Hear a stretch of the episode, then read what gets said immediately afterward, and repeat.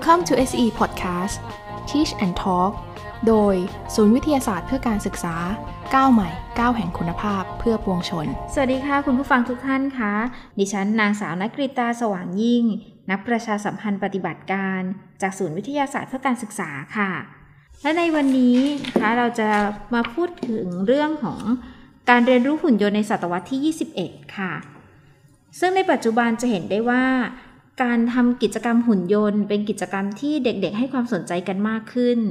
ยกตัวอย่างเช่นค่ายฤดูร้อนของศูนย์วิทยาศาสตร์เพื่อการศึกษา น้องๆ วัย 11-14 ปีที่เข้าค่าย ICT for Kids ตอนหุ่นยนต์ ได้รับการตอบรับอย่างดีจากเด็กๆ และผู้ปกครองค่ะ นอกจากนี้นิทรรศการหุ่นยนต์ในห้องโรบอทครับ ก็ได้รับความนิยมจากผู้ที่เข้าชมเป็นอย่างมาก วันนี้เราจะได้สนทนากับนางอภิญญาซอหาซัน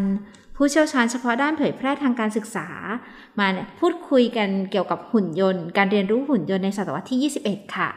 สวัสดีค่ะ ท่านผู้เชี่ยวชาญค่ะค่ะ สวัสดีค่ะ คุณนักกฤตตาค่ะ เดี๋ยวต่อไปพี่ขออนุญาตเรียกว่าคุณหยุ่นเนาะค่ะค่ะได้ค่ะค่ะ อยากทราบว่าการเรียนรู้หุ่นยนต์ค่ะ ผู้เรียนจะได้อะไรจากการทำกิจกรรมบ้างคะท่านผู้เชี่ยวชาญคะค่ะในเรื่องของการเรียนรู้หุ่นยนต์เนี่ยก็เป็นการเรียนรู้ที่ เออเราถือว่าเป็นการเรียนรู้ที่ตอบสนองในศตวรรษที่ 21 นะคะ ในเรื่องของทักษะต่างๆนะคะ เนื่องจากในศตวรรษที่ 21 เนี่ยเราไม่เพียงพอแล้วเฉพาะแค่การอ่านออกเขียนได้เท่านั้นนะคะ เราต้องมีทักษะต่างๆ เพิ่มขึ้นมาด้วย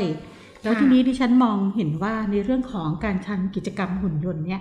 มันเป็นการรวมเอาทักษะต่างๆนะคะ ไม่ว่าจะเป็นทักษะในเรื่องของการเรียนรู้และนวัตกรรมค่ะทักษะการสื่อสาร สารสนเทศ สื่อเทคโนโลยี แล้วก็ทักษะชีวิตและอาชีพนะคะซึ่งเป็นกิจกรรมที่เด็กๆเนี่ยจะได้ฝึกทักษะเหล่านี้เป็นอย่างดีค่ะค่ะเอ่อช่วยอธิบายทักษะที่กล่าวถึงค่ะว่ามีอะไรบ้างที่ผู้ ผู้เรียนนะคะพึงจะต้องมีเริ่มตั้งแต่ทักษะการเรียนรู้และนวัตกรรมค่ะค่ะ ในเรื่องของทักษะที่จำเป็นในศตวรรษศตวรรษที่ 21 นี้นะคะค่ะซึ่งอย่างที่กล่าวตอนต้นว่าเรียนแค่อ่านออกเขียนได้เนี่ยไม่เพียงพอแล้วจะต้องเรียนรู้ในเรื่องของทักษะเกี่ยวกับการเรียนรู้และนวัตกรรม ซึ่งทักษะในเรื่องนี้นะคะ ก็จะกล่าวถึงในเรื่องของการที่ คนที่ผู้เรียนเนี่ยจะต้องมีความคิดสร้างสรรค์ มีความใส่ใจในนวัตกรรมนะคะ แล้วก็จะต้องมีวิจารณญาณในการคิดทบทวนต่างๆในในแต่ละเรื่อง แล้วต้องรู้จักการที่จะแก้ปัญหาเป็น ตลอดจนต้องมีการสื่อสารที่ดี แล้วก็เต็มใจร่วมมือ ที่จะทำตรงนี้นะคะมองว่าในกิจกรรมหุ่นยนต์เนี่ยเป็นกิจกรรมที่ ผู้เรียนเนี่ยจะต้องสร้างสรรค์ผลงานขึ้นมานะคะ ในการค่ะสร้างสรรค์ผลงานบางครั้งมันก็จะต้องมีการในเรื่องของการแก้ปัญหาต่างๆ รวมอยู่ด้วยนะคะ แล้วการทำหุ่นยนต์เนี่ยก็จะต้องมีการสื่อสารนะคะค่ะบางทีเนี่ย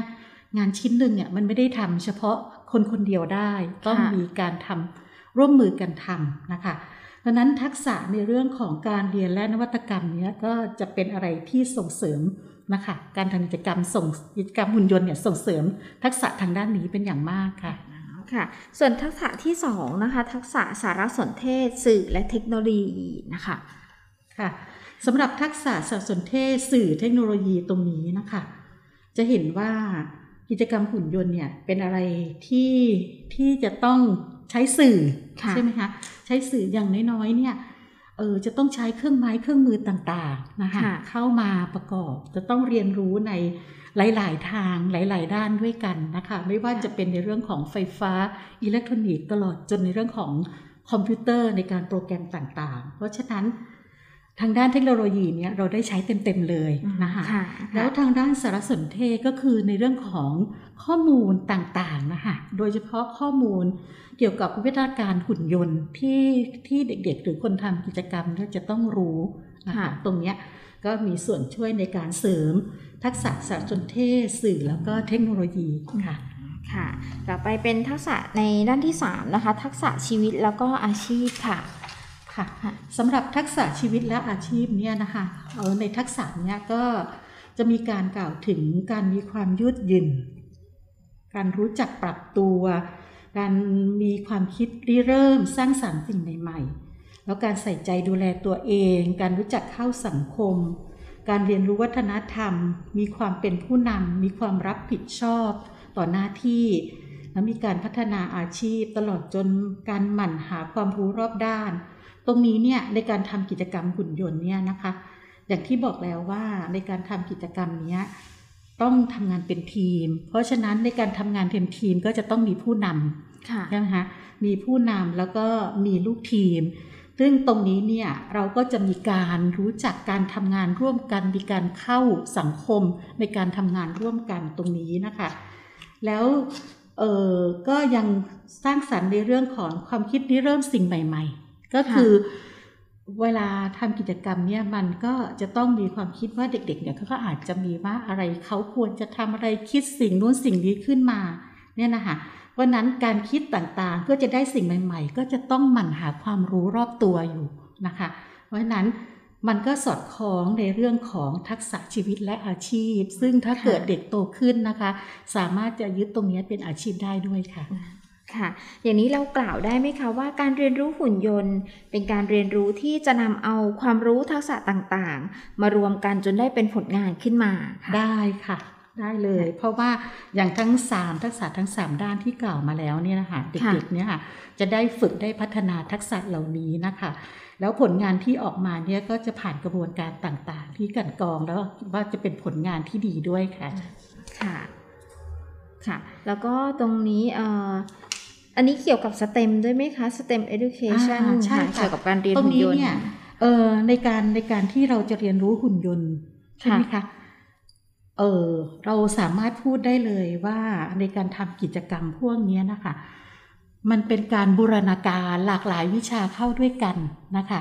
STEM คือการที่รวมๆเอาวิชาความรู้นะคะ โดยเฉพาะทางด้าน STEM คือ S T E M ใช่ไหมคะค่ะ S ก็คือ Science ทางด้านวิทยาศาสตร์ค่ะ T ก็คือเทคโนโลยีค่ะ E ก็คือ Engineer นะคะค่ะทางด้านวิศวะค่ะวิศวกรรมศาสตร์ค่ะแล้วตัว M ก็คือ Mathematics ทางด้านคณิตศาสตร์ค่ะจะเห็นว่าในเรื่องของวิทยาศาสตร์ Science นี่คือ จะต้องรู้การทำหุ่นยนต์เนี่ยมันไม่ใช่แค่วิชาเดียว วิชาหุ่นยนต์เนี่ยมันเป็นอะไรค่ะที่ประกอบหลากหลาย คุณจะต้องมีความรู้วิทยาศาสตร์ในเรื่องของการเคลื่อนที่ค่ะในเรื่องของกลไกการทำงานต่างๆนะคะค่ะแล้วก็มีความรู้ในเรื่องของไฟฟ้าวงจรต่างๆ ที่ค่ะจะมาใช้ค่ะตลอดจนอุปกรณ์อิเล็กทรอนิกส์ต่างๆเนี่ยค่ะไม่ว่าจะเป็นตัว เอ่อเป็นตัว LED นะคะค่ะหรือว่าเอ่อ LDR ต่างๆ ซึ่งเหล่านี้เด็กๆจะต้องรู้คนที่เรียนหุ่นยนต์เนี่ยจะต้องมีความรู้พื้นฐานในเรื่องนี้นะคะตลอดจนบอร์ดวงจรต่างๆด้วยนะคะแล้วสำหรับตัว T ก็คือเทคโนโลยีตัวเนี้ยตัวค่ะ T นี้ก็คือ ก็ในเรื่องของการโปรแกรมพูดง่ายๆ คือเราจะต้องมีการใช้คอมพิวเตอร์เข้ามาเกี่ยวข้อง จะต้องเรียนรู้ว่า ในการใช้บอร์ดแต่ละบอร์ดเนี่ยจะมีคำสั่งซึ่งแตกต่างกันนะคะค่ะเพราะนั้นเขาจะต้องเรียนรู้ในการใช้คำสั่งต่างๆ อันนี้ก็คือเป็นเทคโนโลยีนะคะค่ะว่าในการทำหุ่นยนต์เนี่ยถ้าเกิดที่จะให้เขาเนี่ยเอ่อเดินไปหรือว่าเขาเดินหน้าถอยหลังเนี่ยจะมีคำสั่งอะไรบ้างค่ะอะก็ได้เข้ามาเกี่ยวข้องแล้วสำหรับตัว E ก็คือวิศวกรรมค่ะวิศวกรรมศาสตร์เนี่ยตรงเนี้ยเนี่ย เออในเรื่องของสเต็มเนี่ยเราจะพูดกันถึงในเรื่องของการออกแบบเชิงวิศวกรรมค่ะในการทำหุ่นยนต์แต่ละตัวเนี่ย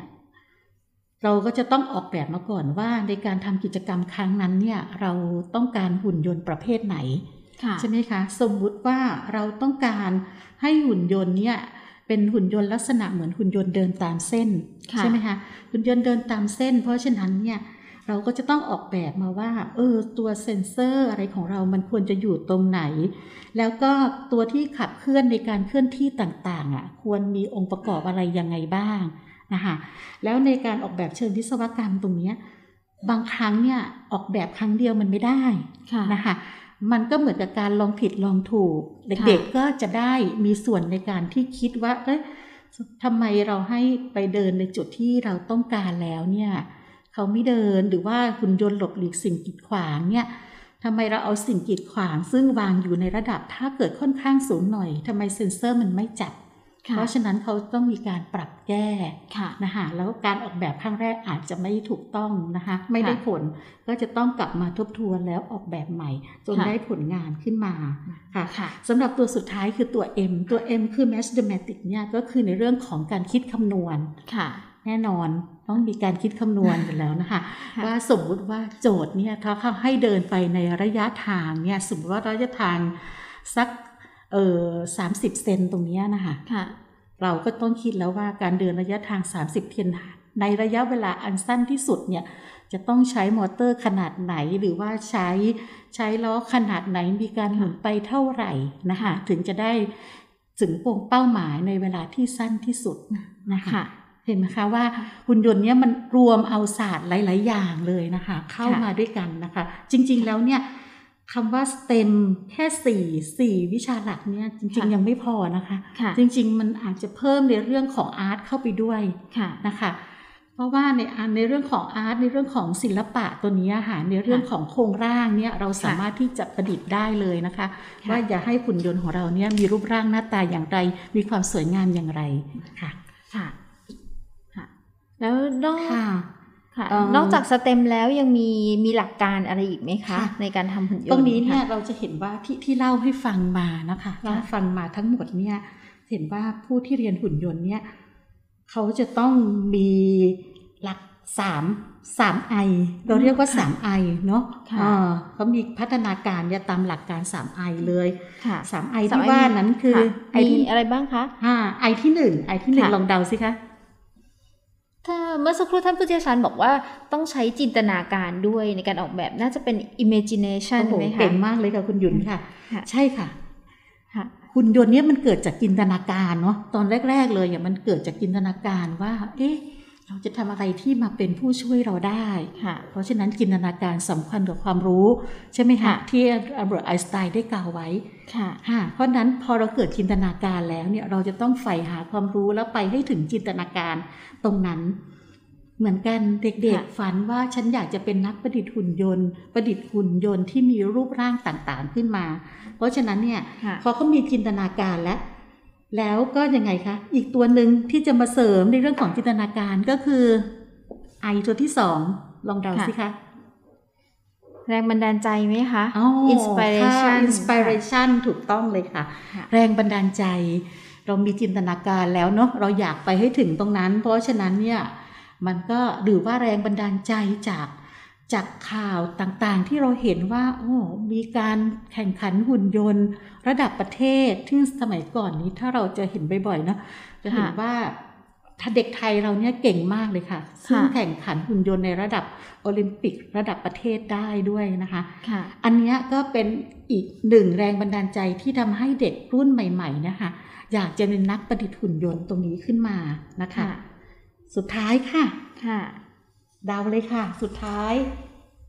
นอกจากอีกจินตนาการอันหนึ่งแล้ว นอกจากจะมีแรงบันดาลใจแล้ว คงต้องใช้นวัตกรรมเข้ามาช่วยไหมคะเพราะว่าเป็นเรื่องหุ่นยนต์นะคะอ่า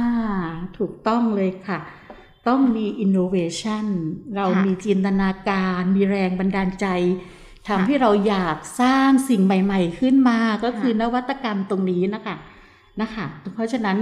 เราสามารถกล่าวได้เลยว่าในการที่เราจะทำหุ่นยนต์ขึ้นมาแต่ละตัวเนี่ยมันจะช่วยให้เกิดพัฒนาการตามหลัก 3 I นะคะ ก็คือในเรื่องของ imagination ในเรื่องของจินตนาการไอตัวที่ 2 คือ inspiration ในเรื่องของแรงบันดาลใจ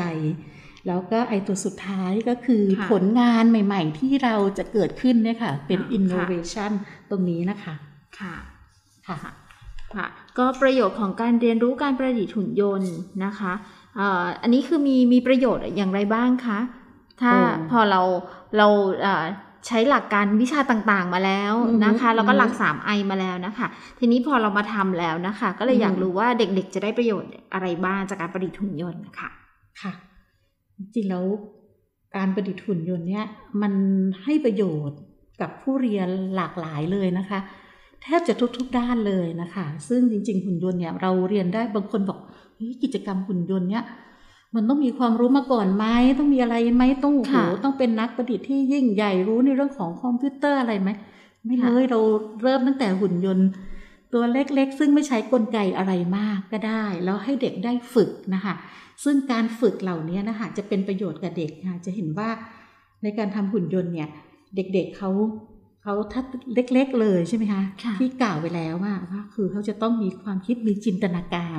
เพค่ะราะฉะนั้นในฝึกในเรื่องของความคิดสร้างสรรค์ค่ะค่ะสมมติว่าคุณสร้างสรรค์เขาแรก ๆ เลย เราอาจจะเป็นถ้าสำหรับเด็กเล็กนะคะ ถ้าเป็นค่ะกิจกรรมการเรียนการสอนเนี่ย เราอาจจะบอกกับเด็ก ๆ ว่า เออน้องๆหนูๆทั้งหลายเนี่ย น้องๆมีมีหุ่นยนต์ในดวงใจเป็นอะไรยังไงบ้าง หรืออยากจะประดิษฐ์หุ่นยนต์ให้เขาวาดก่อนค่ะ เขาก็จะสร้างสรรค์วาดขึ้นมา จากค่ะการวาดตรงนี้นะคะทำให้เขาคิดแล้วเสร็จแล้วเขาก็จะพยายามประดิษฐ์ออกมาตรงนี้ค่ะนะคะแล้วพอถึงตรงนี้แล้วเขาก็จะมีความคิดสร้างสรรค์ขึ้นมาแล้วใช่ไหมคะ แต่ค่ะว่าการทำเนี่ย มันก็เกิดจากจินตนาการที่เด็กวาดออกมา แล้วก็สร้างสรรค์ออกมาเป็นผลงาน แต่เวลาทำจริงมันไม่ได้ง่ายนะคะค่ะเวลาทำจริงอย่างที่กล่าวไว้ตอนต้นว่าต้องมีการเรียนรู้หลากหลายวิชา โดยเฉพาะในเรื่องของอิเล็กทรอนิกส์ต่างๆเนี่ยค่ะแล้วชิ้นส่วนประกอบเอ่อการประกอบหุ่นยนต์เนี่ยมันเป็นอะไรที่เล็กๆ บอร์ดก็เล็กใช่ไหมคะสายไฟในตรงเนี้ยเพราะฉะนั้นเด็กจะต้องมีสมาธิอยู่กับงานของเขา เพราะฉะนั้นเราบอกได้ว่ามันจะเป็นในเรื่องของการฝึกสมาธินะคะค่ะเพราะในการที่เราจะต่อวงจรนะคะ ถ้าเกิดเราต่อไปผิดเนี่ยมันเกิดความเสียหาย เพราะฉะนั้นเนี่ยแล้วก็มันเล็กมาก เพราะฉะนั้นในการทำเขาจะต้องมีสมาธิในการทำแล้วก็ค่ะในการฟังค่ะอ่าผู้สอนด้วยนะคะค่ะพอถึงตรงนี้แล้วเนี่ยจะเห็นว่าของเขามีสมาธิในการทำแล้วเนี่ย เอออีกอันหนึ่งเนี่ยก็คือที่ได้อย่างมากคือกล่าวไว้ตอนต้นเหมือนกัน คือเด็กๆ คนเดียวได้ไหมคะทำงาน ไม่ได้ไม่ได้ค่ะเพราะอาจจะต้องมีการถามใช่ถามเพื่อนในกลุ่มหรือว่าถามอาจารอ่าย์บางทีถมก็ต้องครูช่วยกันเราค่ะบอกแล้วว่ามันเป็นชิ้นงานที่เล็กๆอะบางทีใช่อะค่ะจับไม่จับ คนเดียวไม่ไม่ถถนัดนัดค่ะค่ะ เพราะฉะนั้นต้องช่วยกันนะคะค่ะต้องช่วยกันทำเพราะฉะนั้นเนี่ยค่ะก็จะทำให้เขามีสังคมแล้วมีค่ะการทำงานร่วมกันค่ะแล้วการทำงานเป็นทีมนะคะจะประดิษฐ์หุ่นยนต์แต่ละตัวเนี่ยเราก็จะต้องตั้งว่าอะคนนี้เป็นหัวหน้า จะเห็นค่ะว่าในในระดับที่ที่เด็กโตๆในระดับอุดมศึกษาเนี่ยนะคะค่ะเขาจะมีเอ่อ หัวหน้าทีมนะคะก็ค่ะเป็นคนนำว่าเออเราจะประดิษฐ์หุ่นยนต์เหล่านี้นะสมมติว่าหุ่นยนต์กู้ภัยเนี่ยเพราะฉะนั้นหุ่นยนต์กู้ภัยเนี่ยวันนั้นจะต้องใช้ทีมงานอะไรบ้างนะคะต้องมีทีมงานทางด้านไหนบ้าง ทางด้านไฟฟ้าทางด้านคอมพิวเตอร์ ทางด้านออกแบบมาออกแบบตรงนี้เพราะฉะนั้นการทำงานเป็นทีมสำคัญแล้วก็ประโยชน์ก็คือ คุณต้องไม่รู้อย่างเดียวต้องรู้หลากหลายค่ะนะคะเพราะฉะนั้นการทำหุ่นยนต์ทำให้เราเนี่ยได้เรียนรู้ในหลากหลายวิชาค่ะนะคะแล้วในการทำงานมันก็ต้องมีการเกื้อกูลกัน บางทีเนี่ยมันอาจจะมีการผิดพลาดอะไรกันบ้างนะคะค่ะก็ต้องให้อภัยกันแล้วรับค่ะฟังซึ่งกันและกันตรงนี้ค่ะ แล้วค่ะการทำงานเนี่ยบางทีมันไม่ออกมาตอนนั้นเลยอะ่ะ อย่างค่ะที่บอกอะ่ะ มันออกมาแล้วมันไม่สำเร็จปัญหาแบบนี้ไหมคะเนี่ยเออค่ะก็ต้องฝึกในการแก้ค่ะปัญหาก็ต้องค่ะมานั่งทบทวนใหม่ว่าค่ะหนึ่งสองสามเราผิดพลาดตรงไหนค่ะทำให้เราเนี่ยเป็นคนรอบคอบมากยิ่งขึ้นนะคะค่ะแล้วก็กว่าจะได้งานต้องมีความอดทนอดกลั้นนะคะค่ะถึงจะได้งานตรงนี้ออกมาค่ะ ค่ะค่อนข้างที่จะเยอะเลยค่ะใช่ไหมก็ถือคะว่าประโยชน์นอกจากด้านวิชาการแล้วก็ยังได้สมาธิยังได้การใช่ทำงานเป็นทีมเหมือนนะคะ ก็ประโยชน์ค่อนข้างมากเลยทีเดียวนะคะค่ะทีนี้เอ่อในช่วงท้ายนี้นะคะอยากให้ท่านผู้เชี่ยวชาญนะคะช่วยเล่าประสบการณ์ในการทำหุ่นยนต์ที่ผ่านมาค่ะ ให้คุณผู้ฟังนะคะ ฟังกันหน่อยค่ะว่าที่ผ่านมานะคะแบบประสบการณ์เกี่ยวกับหุ่นยนต์เป็นอย่างไรบ้างค่ะค่ะเออสำหรับประสบการณ์นะคะ ประสบการณ์ตรงนี้เนี่ย เนื่องจากว่า ดิฉันเองก็ทำงานตรงนี้มาค่อนข้างนานเนาะค่ะสิบกว่าปีแล้วค่ะแล้วก็งานที่รับผิดชอบก็คือในเรื่องของการดูแลนิทรรศการหุ่นยนต์ ซึ่งเมื่อก่อนนี้ค่ะค่ะนอกจากดูแลแล้วเนี่ยเรานิทรรศการของเราเนี่ยจะมีหุ่นยนต์ที่ตั้งอยู่หลากหลายนะคะ แล้วหุ่นยนต์แต่ละประเภทตรงนี้ เพราะฉะนั้น ในในห้องนิทรรศการเนี่ยก็จะต้องให้ความรู้เกี่ยวกับหุ่นยนต์นะคะค่ะแล้วการการที่เด็กเนี่ยเข้ามาดู มันจะมาดูแค่บอร์ดเท่าอะไรมัน มันก็ไม่เกิดค่ะคือเด็กอะ่ะ อาจจะน่าเบื่อไปไหมใช่คะมันจะต้องได้ทำได้หยิบได้จับได้บังคับเขาใช่ไหมค่ะคะ เพราะฉะนั้นเนี่ยจะเห็นว่าในนิทรรศการหุ่นยนต์เนี่ยจะไม่ใช่นิทรรศการที่มีบอร์ด แต่จะมีสิ่งแสดงนะคะให้เด็กๆได้เรียนรู้ นะคะเกี่ยวกับองค์ประกอบต่างๆ ของหุ่นยนต์ เกี่ยวกับเซ็นเซอร์ประเภทต่างๆ ที่นำมาใช้ แล้วก็หุ่นยนต์แต่ละประเภทเนี้ยเขาทำงานยังไงอะไรบ้างเนี่ยค่ะตรงเนี้ยนะคะเป็นชิ้นงานที่ที่เด็กๆเนี่ยจะได้สัมผัสได้บังคับด้วยตัวเองได้ด้วยนะคะ แล้วค่ะนอกจากตรงนี้เนี่ย เออเราก็จะมีกิจกรรม เราเรียกว่ากิจกรรมปฏิบัติการนะคะค่ะเป็นกิจกรรมปฏิบัติการเกี่ยวกับอิเล็กทรอนิกส์และหุ่นยนต์ตรงเนี้ยซึ่งก็เปิดให้เด็กๆเนี่ยค่ะถือโรงเรียนเนี่ยค่ะสามารถเข้ามาจับจองได้นะคะ โดยแบ่งเป็นระดับชั้นตั้งแต่ประถมมัธยม ต้นมัธยมปลาย เนื่องจากว่าที่ต้องแบ่งตรงนี้เนี่ยเนื่องจาก การทำหุ่นยนต์เนี่ยถ้าเป็นเด็กๆเนี่ยในเรื่องของอะไรที่มันกลไกสลับซับซ้อนเนี่ยตรงเนี้ยเราก็จะตัดไปค่ะเราจะเป็นอะไรที่ให้เด็กๆเนี่ยได้ทำในการทำเนี่ยก็ให้เขาสามารถที่จะประกอบได้ประสบผลสำเร็จในช่วงเวลาอันสั้นเขาจะได้เกิดความภาคภูมิใจค่ะนะคะอาจจะเป็นเออเป็นหุ่นยนต์ที่ไม่ต้องใช้คอมพิวเตอร์เลย ตรงนี้นะคะค่ะเราสามารถที่จะให้เด็กเนี่ยประกอบหุ่นยนต์ตัวเล็ก ๆ ใส่มอเตอร์ ใส่ล้อให้เขาค่ะนะคะแล้วก็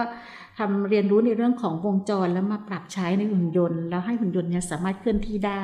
ตรงนี้แค่เนี้ยเขาก็เกิดความสนุกสนานละค่ะแต่เขาอยากจะ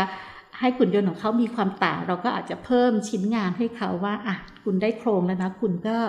ไปตกแต่งเป็นหุ่นยนต์อะไรของคุณตามจินตนาการที่คุณฟาด วาดวาดหวังเอาไว้ก็ได้ค่ะนะคะแต่สำหรับมัธยมเนี่ยเราก็จะเพิ่มในเรื่องของการสอนในเรื่องของบอร์ดการโปรแกรมตรงนี้เข้ามาด้วยนะค่ะคะก็จะยากขึ้นมาอียากกหน่อยขึ้นซับซ้อนขึ้นมาอีกนิดนึงใช่ใช่ไหมคะใช่ค่ะค่ะอุปกรณ์ต่างๆ ก็ก็จะปรับให้เข้ากับผู้ที่มาเรียนรู้นะคะค่ะแล้วที่สำคัญก็คือ เราทำค่ายหุ่นยนต์ค่ะนะคะเมื่อก่อนนี้เราเรียกว่าค่าย RoboCup นะคะค่ะค่ะค่าย RoboCup เนี่ย มันเป็นความคิดที่เราเริ่มว่า เอ๊ะ ผู้ปกครองนะคะพอเข้ามาในห้องทำกิจกรรมแล้ว อยากอยากให้ลูกอะ่ะ ได้เข้าค่ายตรงเนี้ยก็เลยมาให้ทางศูนย์เนี่ยช่วยจัดเมื่อก่อนเราจัดแค่วันเดียวนะคะค่ะเป็นค่ายแค่วันเดียวไปเช้าเย็นกลับตรงเนี้ยค่ะ เราก็จะเป็นหุ่นยนต์สำหรับเด็กเล็กเลยอย่างที่บอกแล้วว่า ให้เขาทำมีโครงร่างขึ้นมาแล้วให้ประกอบมอเตอร์ แต่ว่าเราแล้วก็เราเพิ่มในเรื่องของการแข่งขันเข้าไปในในในค่ายค่ายด้วยนะคะค่ะเขาก็จะเกิดความสนุกสนานค่ะทีนี้พอมาทำตรงนี้แล้วเนี่ยจากแบบสอบถามอะเราทำเสร็จเรามีการประเมินผลนะคะมันไม่พอความต้องการอะค่ะของเด็กๆแล้วผู้ปกครองอะเขารู้แค่นี้มันไม่พออยากจะเรียนรู้ในเลเวลต่อๆไปนะคะเพราะฉะนั้นเนี่ยเราก็จัด เพิ่มขึ้นนะคะพอมาปีหลังๆเนี่ยเราก็ปรับปรับเป็นค่ายสองวันนะคะค่ะพอเป็นค่ายสองวันเนี่ยก็จะมีการลงโปรแกรมนะคะแล้วก็ให้เด็กเนี่ยได้ฝึกการลงโปรแกรมด้วยตัวเองเลยนะคะค่ะแล้วก็เรียนรู้ว่าเออถ้าคุณใช้เซ็นเซอร์ประเภทนี้ หรือว่าคุณตั้งเซ็นเซอร์ระดับไหนเนี่ยถึงจะเป็นที่ไปตามต้องการ แล้วมีการตรวจสอบวงจรครบถ้วนค่ะ สุดท้ายก็คือแข่งขันนี่เป็นอะไรที่แบบ จริง ๆ แล้วมันให้ให้เด็กๆอะ่ะเกิดเกิดความที่ว่า เอ้ย ฉันต้องทำให้สำเร็จ เพื่อนทำค่ะได้เราต้องทำได้ แล้วมาแข่งในสนามค่ะซึ่งไม่ได้เกี่ยวกับรางวัลอะไรเลย เพราะค่ะเขาก็แค่ต้องการว่า เออ ให้เห็นผลงานของตัวเองเนี่ยสามารถวิ่งเข้าเส้นชัยที่เราตั้งเอาไว้ได้ เท่านั้นเองนะคะ ทั้งผู้ปกครองทั้งเด็กๆเนี่ยเขาก็จะจะเอ่อค่อนข้างที่จะพอใจในกิจกรรมของเรา จะเห็นว่าจริงๆเราเริ่มมาตั้งแต่ปีอุยนานแล้วนะคะ ตั้งแต่ปีสักห้าห้าห้าได้นะคะซึ่งตอนนั้นที่ฉันยังไม่ได้รับผิดชอบ แล้วก็ค่ะพัฒนามาซึ่งค่ะจะเห็นว่าจนถึงปัจจุบันเนี้ยก็ค่ะยังเป็นที่สนใจของผู้ปกครองอยู่นะคะค่ะนะคะค่ะเพ ราะว่าที่ที่เพิ่งผ่านมานะคะ เห็นค่ะว่ามีการจัดกิจกรรม ICT for Kids ใช่ก็ใช่เห็นรูปภาพอ่าการทำกิจกรรมนะคะ เด็กๆก็คือได้โชว์หุ่นยนต์ของตัวเองนะคะอ่าอันนี้คือเขาจะได้ออกแบบเองเลได้ยออกแบบเขียนโปรแกรมต่อใช่วงจรเองได้ใช่ไหมคะค่ะแล้วก็ใช่ได้ทดลองว่าหุ่นยนต์เขาวิ่งไปอ่าไปได้สำเร็จไหมใช่ไหมคะท่านอัผู้นเชี่ยวนี้ชาญค่ะค่ะตรงนี้เราก็ค่ะเสริมในเรื่องให้เขา present ผลงานของเขาด้วยเนาะอ่ค่เขาจะได้ค่มีความกล้าแสดงออกมีการนำเสนอค่ะผลงาน ตรงนี้ออกมาด้วยนะคะ แต่ทั้งนี้ทั้งนั้นนะคะ ในการทำกิจกรรมทั้งหมดเลยไม่ว่าจะทำพวกสื่อหุ่นยนต์ประกอบในนิทรรศการหรือว่าทำกิจกรรมค่ายตรงนี้ค่ะค่ะกล่าวย้ำหลายรอบแล้วว่าไม่สามารถทำได้ด้วยคนด้วยค่ะตัวคนเดียวค่ะนะคะ เด็กทำไม่ได้ ผู้สอนก็เหมือนกันนะคะค่ะเราจะมีทีมงานของเรานะคะค่ะเวลาเราทำทำงานกันเนี้ยเราทำเป็นทีมนะคะค่ะเราก็จะมีทีมวิศวกรค่ะนะคะ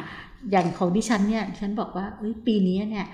อยากได้หุ่นยนต์ที่เป็นลักษณะเหมือนกับเออเป็นมีมือกลไปหยิบจับสิ่งของได้อย่างเงี้ยค่ะ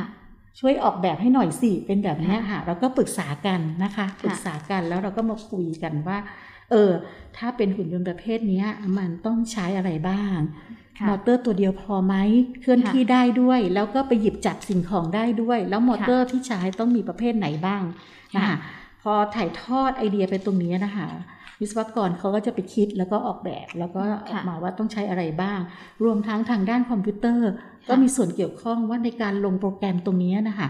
มันต้องค่ะมาช่วยกันทำเนาะแล้วต้องค่ะมีการโหลดโปรแกรมสอนอะไรตรงนี้ เวลาทำกิจกรรมทีมคอมพิวเตอร์ก็จะลงมาช่วยกับเราพวก ICT นะคะค่ะยังไม่พอนะคะ เรามีการแข่งขันสนามการแข่งขันต่างๆค่ะเนี่ยเราก็ต้องพึ่งโรงงานอ่าพึ่งศิลปกรรม ให้มีค่ะความสวยงาม ให้มีความน่าสนใจที่จะให้หุ่นยนต์ที่เด็กๆ หรือเราทำเนี่ยประกอบแล้วก็เอาไปแสดง นะคะค่ะเอาไปแข่งขันก็กันหลายฝ่ายต้องร่วมมือกันนะคะค่ะและนอกจากกิจกรรมที่ศูนย์วิทยาศาสตร์เพื่อการศึกษาแล้ว หุ่นยนต์ที่มีการประดิษฐ์นะคะ มีการนำไปจัดแสดงข้างนอกบ้างไหมคะแล้วผลตอบรับเป็นอย่างไรบ้างคะอ๋อค่ะ ก็จากที่ที่เราทำกิจกรรมเนี่ยตรงนี้นะคะค่ะเรามีที่ที่ศูนย์วิทยาศาสตร์ของเราเองนะคะที่ค่ะเอกมัยที่นี่แล้วเนี่ย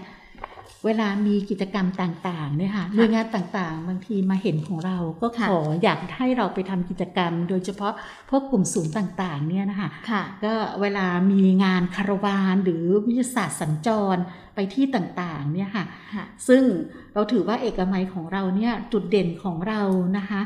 ที่เป็น best practice ของเราก็คือหุ่นยนต์ เราก็จะนำหุ่นยนต์ตรงนี้นะคะ เอาไปจัดแสดงเพื่อให้เด็กเนี่ยที่อยู่ต่างจังหวัดอยู่พื้นที่ที่เขาไม่มีโอกาสได้เข้ามาเรียนรู้ เครื่องไม้เครื่องมือเขาไม่มี อย่างนี้น้อยเราเอาหุ่นยนต์ประเภทต่างๆ ไม่ว่าจะเป็นหุ่นยนต์เอ่อที่อาจารย์เกียงไกรนะคะ ก็เป็นหนึ่งหนึ่งในทีมค่ะงานของเรานะคะค่ะซึ่งโอกาสข้างหน้าก็อาจจะได้มาคุยกับอาจารย์เกรียงไกรนะคะค่ะเขาก็ประดิษฐ์หุ่นยนต์หลากหลายนะคะ หุ่นยนต์ประเภทหุ่นยนต์เอ่อวิศวกร หรือว่าหุ่นยนต์เกษตรกรที่เอาไปใช้ประโยชน์ในด้านต่างๆ หุ่นยนต์ค่ะชกมวย หรือว่าตัวที่มีสีสันสามารถที่จะเออสั่งการระยะไกลได้ในพวกนี้นะคะให้เขาเต้นระบำให้เขาเปิดปิดแล้วส่งเสียง หลากหลายเลยค่ะ ซึ่งได้รับความสนใจค่อนข้างมากเลยค่ะ ค่ะสำหรับคุณผู้ฟังที่สนใจนะคะ ก็สามารถเข้ามาดูหุ่นยนต์ประเภทต่างๆนะคะ ที่ศูนย์วิทยาศาสตร์เพื่อการศึกษาได้ หรือถ้าหากว่าต้องการให้เราไปจัดแสดงนะคะอนอกสถานที่ก็สามารถติดต่อมาได้เช่นเดียวกันนะคะ ซึ่งคุณผู้ฟังนะคะสามารถติดตามข้อมูลข่าวสารนะคะ ของศูนย์วิทยาศาสตร์เพื่อการศึกษาค่ะ ได้ทาง www.sciplanet.org นะคะ Facebook Fanpage YouTube ศูนย์วิทยาศาสตร์เพื่อการศึกษาท้องฟ้าจำลองกรุงเทพรวมถึง Spotify Google Podcast Teach and Talk สำหรับวันนี้เวลาหมดลงแล้วนะคะ ต้องขอขอบพระคุณท่านผู้เชี่ยวชาญอภิญญาซอหาซันเป็นอย่างสูงค่ะค่ะ ยินดีค่ะ เราทั้งสองคนต้องขอลาคุณผู้ฟังไปก่อนนะคะ พบกันใหม่ในวันพุธหน้าค่ะ สวัสดีค่ะค่ะสวัสดีค่ะ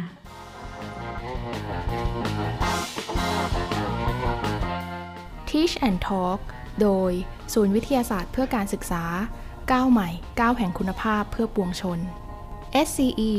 The Modern Co-Learning Center for Science and EdTech for All